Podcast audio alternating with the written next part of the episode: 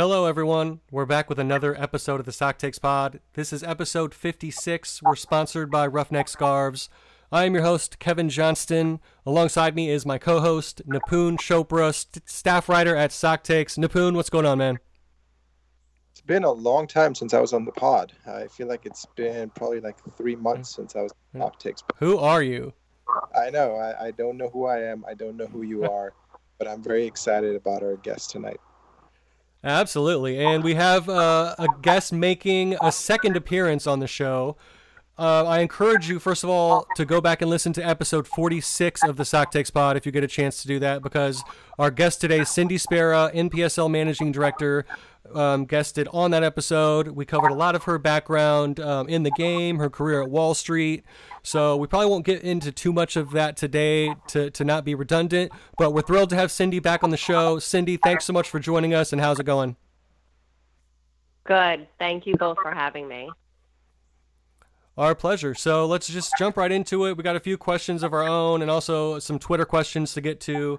So, uh, first of all, you just uh, finished up. Of course, you were no stranger to the NPSL, but it was your first year as the managing director. So, how did you enjoy the 2018 season in your first year as managing director, Cindy?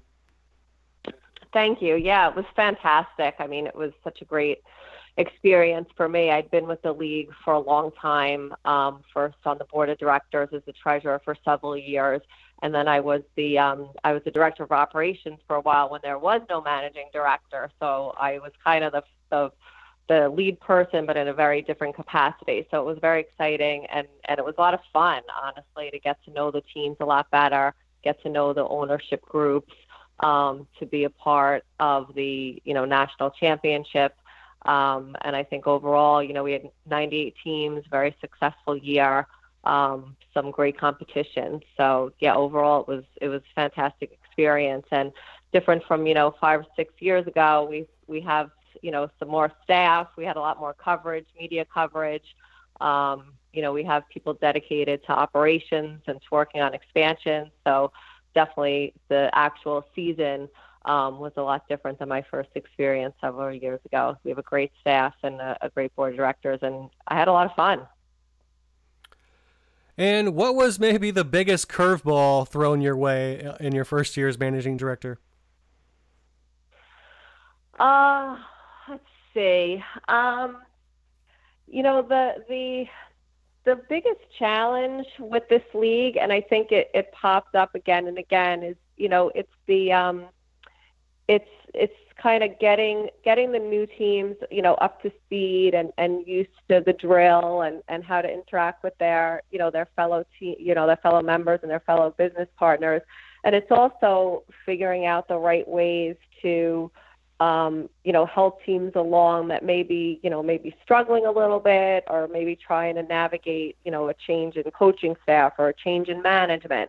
So there there are a couple of situations where um, you know, was was a little bit I wouldn't say surprising, but just a, a, little bit challenging to really dig deep into some of these teams with 98 teams, you know, getting really involved with their operations and involved with their, you know, management structure and, and helping them through some difficult times so they can come out successful on the other end. Cindy, um, first of all, thanks for joining us. Um, there's something I've been wanting to ask you. So, uh, as KJ asked, uh, you've been with uh, in in your current position for six months. I think uh, April 14th is when you were officially announced. Um, with the NPSL and with most of American soccer, it's definitely seems to be a boys' club. Uh, most of the owners, if if I'm not wrong, uh, most if not all NPSL owners are male, and your job right now is to work with these owners, some of them not very used to hearing the word no, uh, and you're kind of shepherding them into making decisions that benefit the league. Has that been a challenging navigation for you, given most boys' club clubs can be notoriously skeptical of qualified women such as yourself, asking them what to do or telling them what to do? Mm-hmm. So um, for me, the good news is I've been a member of the boys club in quotes like my whole career. So um so and and I and I'm you know say that in jest, but it really is it really is true, and it's it's one of the reasons that I think I, I've been able to to navigate this um, because it is difficult. So you know, coming up from you know a Wall Street type of environment, there were many times where I was the only woman in the room, only woman in the boardroom. Um, I also have a, a board position on um, on New York Athletic Club, and um, you know we have we we're just we have a woman vice president now, but we've never had a woman president, and the majority of that board is, is men. So um, so I am used to that environment, and I credit a lot of the a lot of the, the male managers and male mentors in my life with preparing me for this, and I still reach out some of them very often when I have you know trying situations or things that you know I need advice. So I, I'm definitely a believer also in reaching out to your network. Um, and no matter what management position you're in, if you're in lower management or if you're the, you know, the CEO of a Fortune 500 company, um, I believe in a network. I believe in getting advice and people that you trust. So, um, I think, you know, I have absolutely been in situations where I've been on the phone with maybe, a, you know, someone that doesn't know me that well or um, maybe, a, you know, a prospective um, owner of a new team, and we'll be having the conversation. And I'm familiar with the tone. You know, I've heard it all my life. You have the tone and you get the tone, and then I'll, you know, I'll say something or bring something up or reference something where – then the tone changes, and that's when you know that you've gained respect or you've you've made some kind of um, you know penetration into the person you're talking to's mind. Um, and I don't even know if that's really. I mean, I'm coming from a, from a woman's perspective, but I don't even know if that's gender specific. You know, I'm sure that happens with men talking to other men in more senior positions, or you know, or you know, with women as well. So I think it's just something you learn over time to navigate. And overall, I've I have found that the the um, you know it helps that I have a soccer background as well, and I can talk the talk and walk the walk in terms of soccer, and I have a good you know a, a good playing experience. But overall, I found that the men in this league are supportive and um, you know they they're accepting, and I've I've never felt like I've been on the outside. I can honestly say that. So it's a credit to the league. So uh, to kind of follow up on that, do you think um, American soccer, and we can use the NPSL as an example, but I guess it's a broader conversation. Uh, do you think it's conducive to hiring women, uh, maybe women who aren't uh, as comfortable as being being a part of the boys' club? Because you know, not not everyone can be. So I'm curious if you think um, the the way the soccer biz, so to speak, is set up uh, is precluding qualified women from being a part of this system? I don't think it has to do with the way it's set up or the structure of American soccer or you know how the different you know affiliations work and how U.S. soccer works. Um, I I don't think it's set up that different that would preclude women or any other group more so than any other. Um, I think obviously there are certain industries that are more male dominated. Sports is one of them. Wall Street is another one. Um, so I think just in that sense, um, you know, any any any woman that's advanced to any certain you know level of success will will tell you like sometimes you do have to be a little bit better, a little bit tougher, a little bit more knowledgeable, and really do your homework because it is that you know there is like a piece of that gaining respect that you just have a little less of when you walk in the room and someone doesn't doesn't know you and sees a woman in a position where they wouldn't expect them to be knowledgeable and good and i think that's that's what's changing in this country overall in a positive way is I can tell you, you know, 20 years ago, the expectation was a lot lower of women. You know, you'd, you'd walk in a room of, with all men and it was like, you know, you almost felt the eyes rolling behind your back. It's not like that anymore.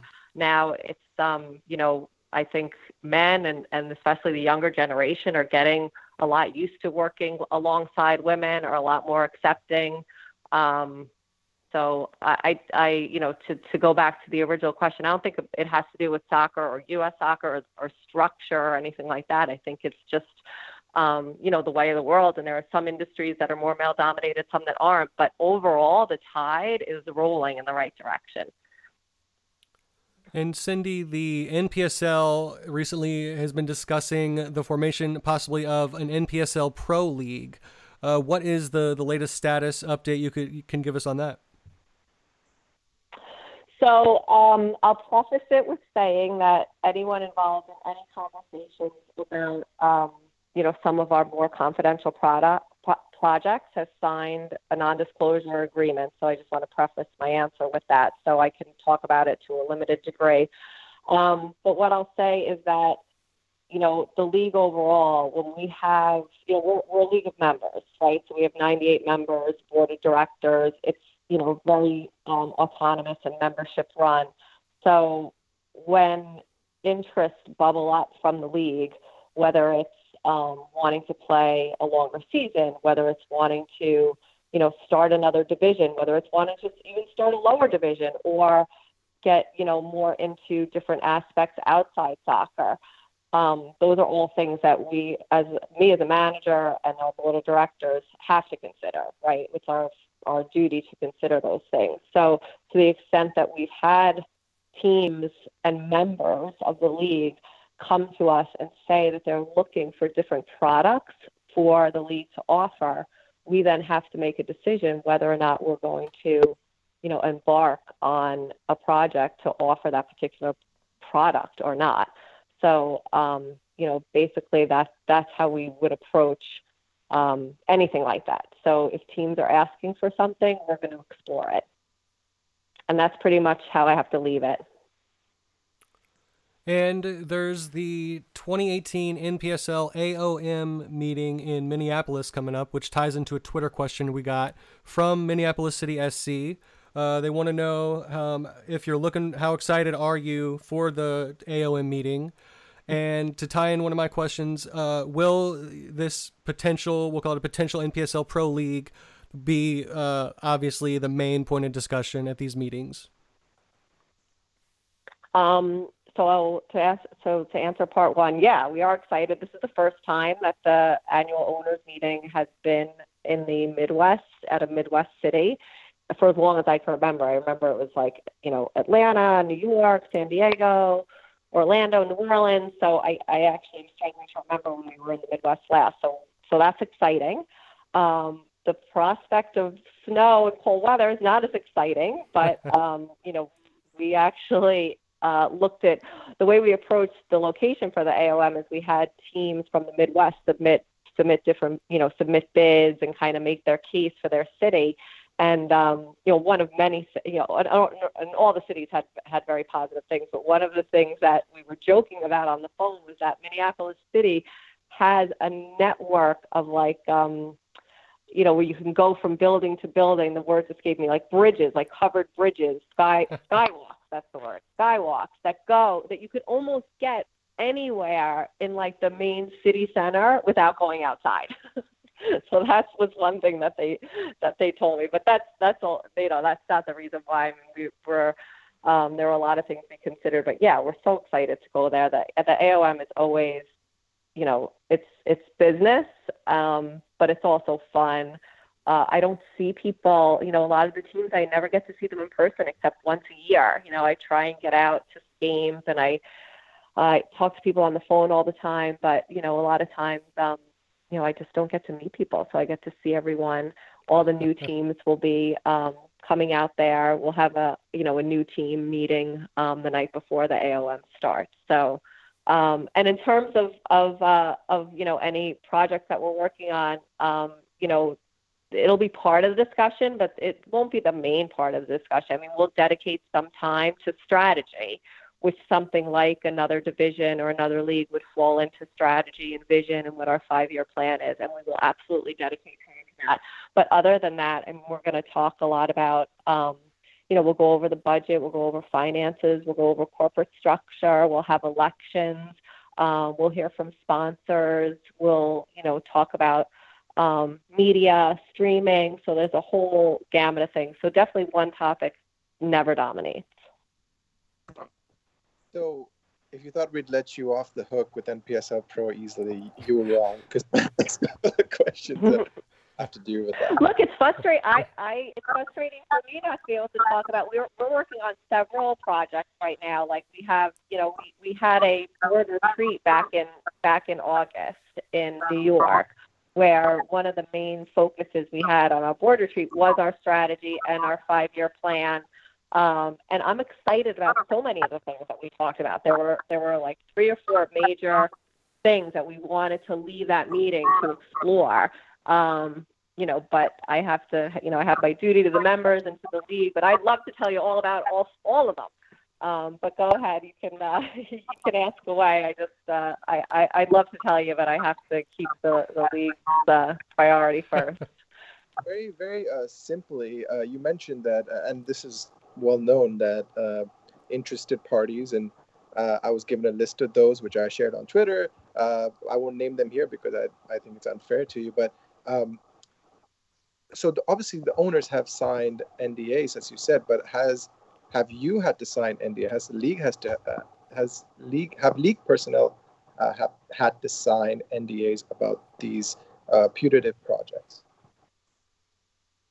Well, it depends on the project. So if it's appropriate, you know, people sign non-disclosure agreements for, for not for any project that we're doing that is considered, you know, highly confidential. Sure. So, So there's been a couple of cases in the past when we've done that. So more directly, this this particular thing we're talking about, and who knows what it's called, but you know generally what we're talking about with NPSL Pro. Did the did the league personnel also have to sign uh, NDAs for that? Yeah, so I, I can't say specifically what projects we would sign NDAs for, unfortunately. Okay, fair enough. Um, so one more question on NPSL Pro because I have to ask. Uh, uh, when can we? When will we hear something? Because I think uh, fans of clubs like uh, Detroit City FC, Chattanooga FC, uh, other clubs who are directly impacted by uh, this exciting project are very interested in knowing when they can hear an update. So, do you have a timeline? So I'm so sorry. Yeah, any any of these confidential projects that we work on, the timelines are also confidential. Fair enough.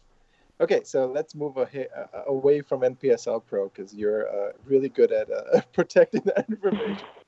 Um, so at Soc Takes, we wrote an article about NPSL team turnover, uh, longevity actually is the right word, um, where we calculated that uh, if we look across the board, across the last 15 years of the NPSL, uh, the median time that teams stick around or are active in the NPSL tends to be around two years.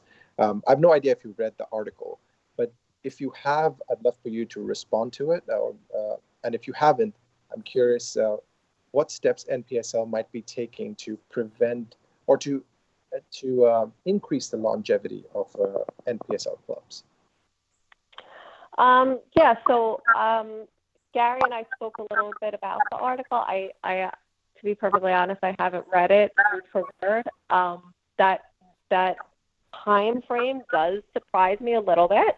Um, you know, I, I guess you can dive into the data and figure out what, um, you know, how it was calculated and over what time frame and all that stuff. But, um, but I can say this, um, just you know, generally, I don't, and I've I've said this before. I don't remember if it was on this interview or or another, but I don't necessarily believe that a certain level, certainly not a, a detrimental level, but a certain level of attrition of teams is is not a bad thing at all. And I think that's true for a soccer league or for for any business, right? So drawing a little bit from past experience, like when I worked for, you know, the the investment bank that I worked for, you know, a bunch of years ago, um, we had a specific initiative to, um, you know, have performance plans for the the bottom, you know, 10 to 15 percent of employees,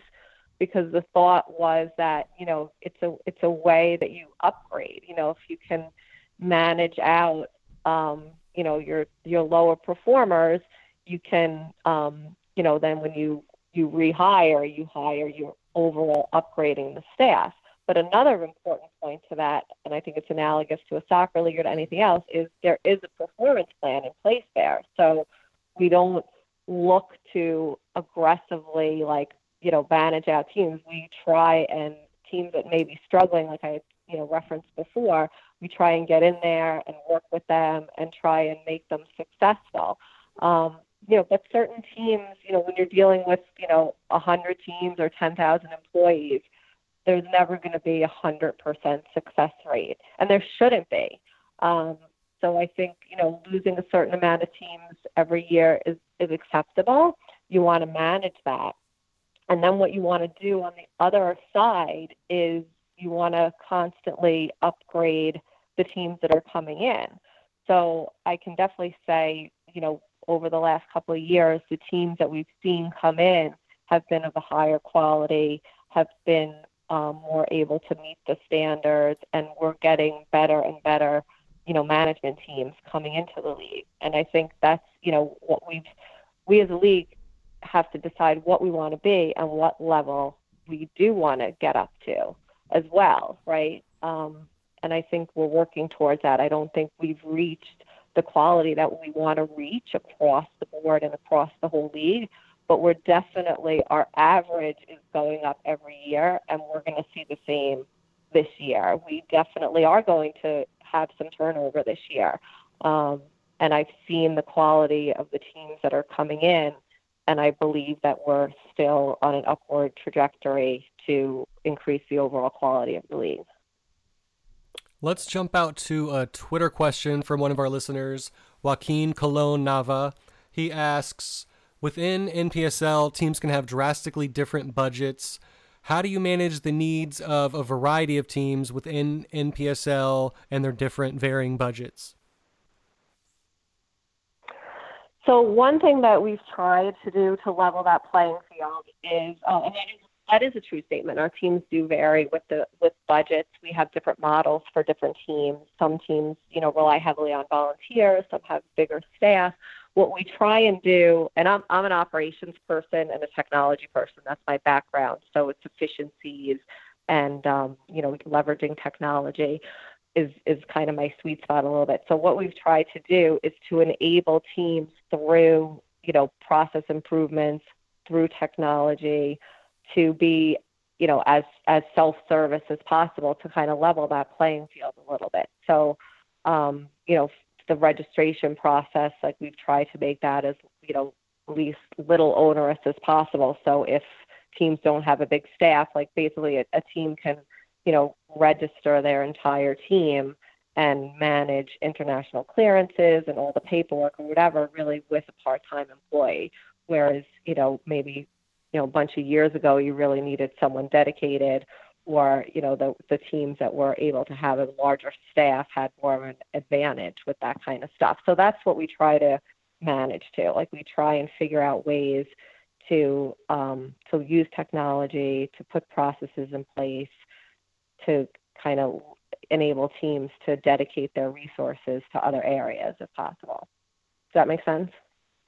Yeah and another Twitter question from a fellow soccer podcast, Twitter friend of ours. It's the You're Smarter Than Us podcast.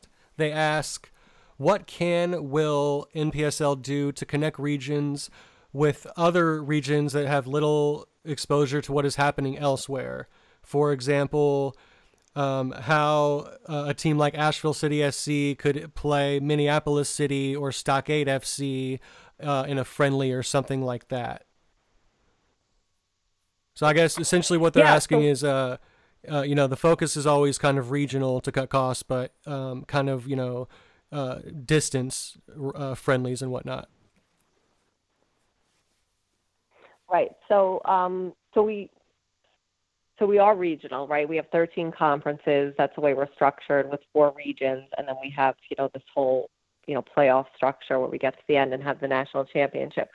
Um, but we do have, you know, we do encourage teams and support them doing friendlies.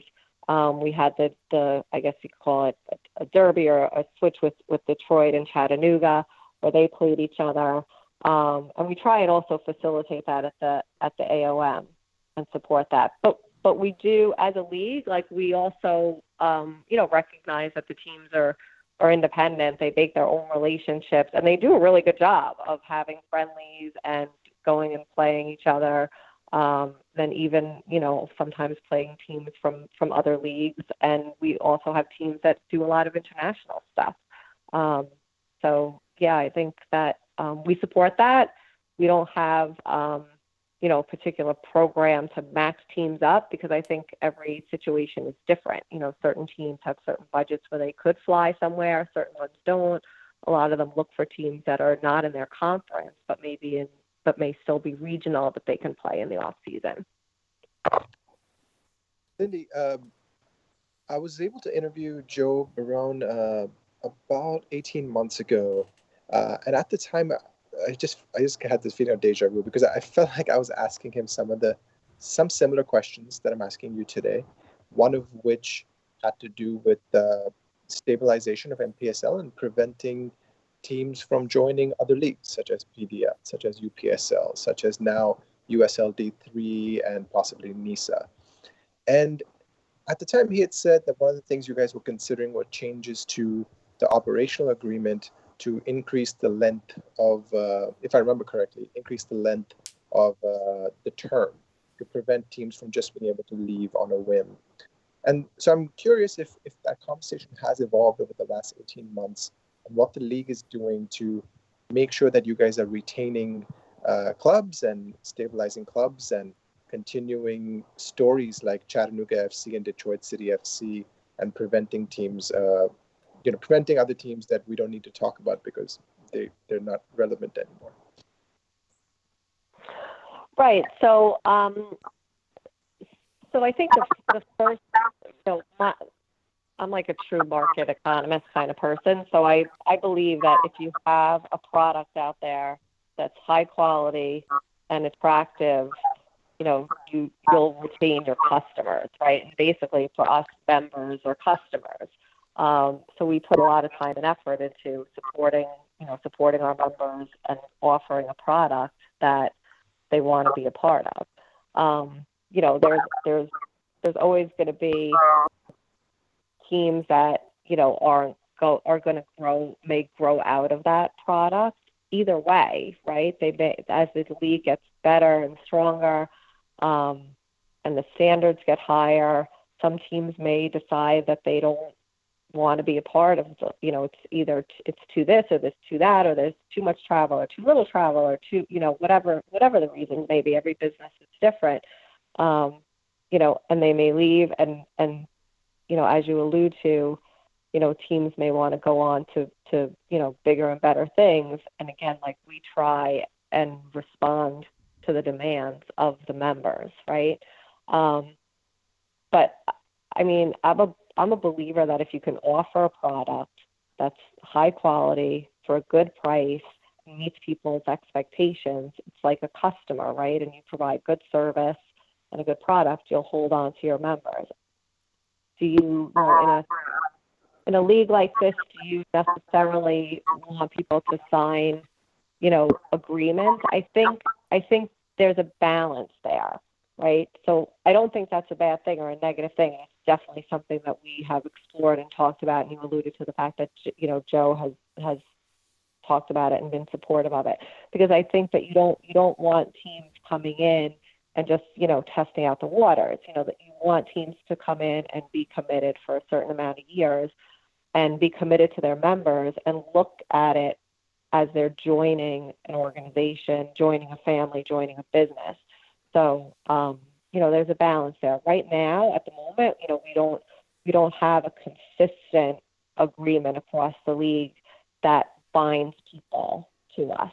Um, but we have had conversations about, you know, how that would evolve and what we would put together that would protect the league, but also be fair to, to members and um, and stabilize, you know, stabilize conferences and regions. So, uh, to kind of follow up on that, when you uh, hear of this, well, I say hear of as if you you don't know about them way better than we do. When when you learn of um, of the stories like Birmingham, you know, eventually went to USL, morphed version of NPSL. Memphis, morphed version of NPSL team, joins USL. Uh, Sean McDaniel leaves NPSL board, joins the USL club. Uh, Lansing United leaves NPSL, joins PDL, is now a USL D3 team. So uh, those are just from top of my head, and there are other examples I'm sure that I'm forgetting. When movements like that happen of personnel of clubs, what is the what is NPSL's response? Is it a response of, hey, this is just a natural progression of things? Some teams are going to leave, or is the reaction that we need to do something different to retain these entities or and or people?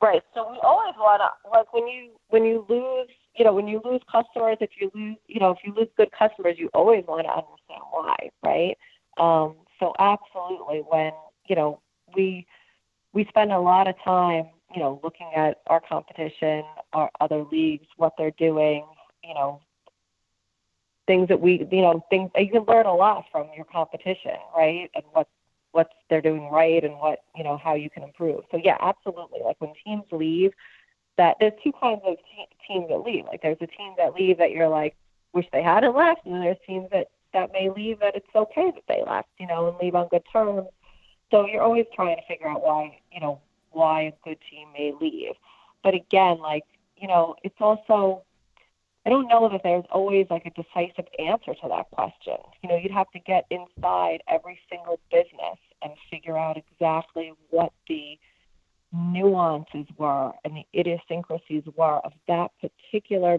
business that they had them make a decision to leave and go to the other other league. And what you need to do is you need to look at that for for you know cross section of teams and see if there's consistencies because there's never going to be you're not going to be able to solve for every single reason. I mean sometimes it's very personal reasons. Sometimes it might be a you know even like a family relationship or something that drew them you know and, and, and you can't mitigate that. So you just you look for the risks that you can mitigate. And those are the things that you concentrate on and what do you think is the the the path forward for the NWSL to achieve increased salaries and the USWNT uh, to increase their salaries as well? What do I think the path forward is for them? Is that the? Can I'm you sorry, what? The question? Well, can you repeat that question? Yeah, sure. Uh, what are you, what's an idea or ideas you have that uh, could lead for increased salaries for both the NWSL and the USWNT? I mean, I think we have to, you know, we have to figure out a way for soccer to be more profitable in this in this country, right? I mean, that's what drives that's what drives salaries. Um, you know, you want to be, you know, you have, you know, gender equality and all that kind of stuff. But I think that, you know, we we need to figure out a way to engage our youth, um, to have them be more sticky to the game, um, have it be accessible uh, to all, like, you know, all socioeconomic levels, um, and have it be ha- have a broader and more consistent fan base because I again I mentioned you know my my you know my business background like that's you know there are things that that there's a reason why NFL players make the money they make right? Um, so in this country we we have to figure out a way to make soccer um, more profitable and more sticky. Um, and I think we have, you know, we have great players out there that are great role models. I mean, we had we had them from my generation, and we have them now. Um, and I think we, we're moving in the right direction, but it just it has to keep going. And, we got one uh, final. Oh, sorry. We got one final Twitter question to get out to, and then I'll kick it over to you, Nipun, uh, if you have any uh, final questions for Cindy. It's from Matt Morris, and he asks if uh, the NPSL has ever had any intentions of potentially working with NISA, the NISA. So that's um, you know, again, like, do we have intentions? I mean, I think there's if there's a business opportunity there, we are open to that. We always we're and that's something that has that's not exclusive to any one particular league. If there's a business opportunity that we think would benefit the members, it always goes back to the membership, right, and the strength and the stability and the quality of the league. Um, you know, there's if there's a business opportunity, we would look at it. Doesn't mean we do it, but it mean, definitely means we would look at it. Nipun? Yeah, a final question from me.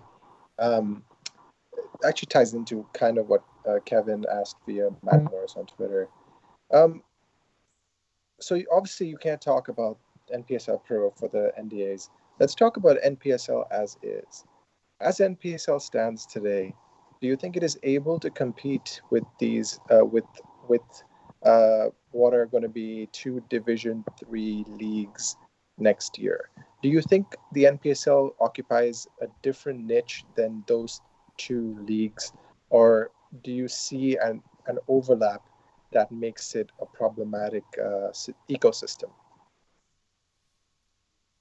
I think we have our own space, um, and I, I I love the space we're in actually right now because we're there's kind of those you know there's this, the Division One, Two, Three, and then there's this huge of the of the pyramid or the pie below that um, that is you know that doesn't currently have you know divisions or doesn't have like ways to differentiate.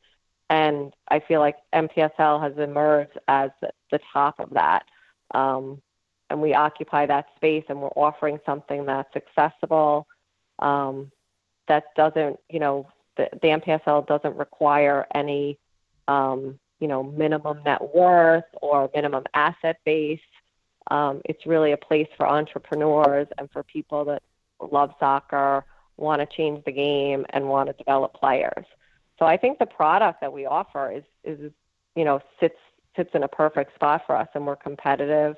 And um, you know, as I mentioned before, we're kind of evolving, and we're trying to, you know, constantly upgrade our standards and make um, really make the league the the place of choice for the amateur player, for the player that wants to develop.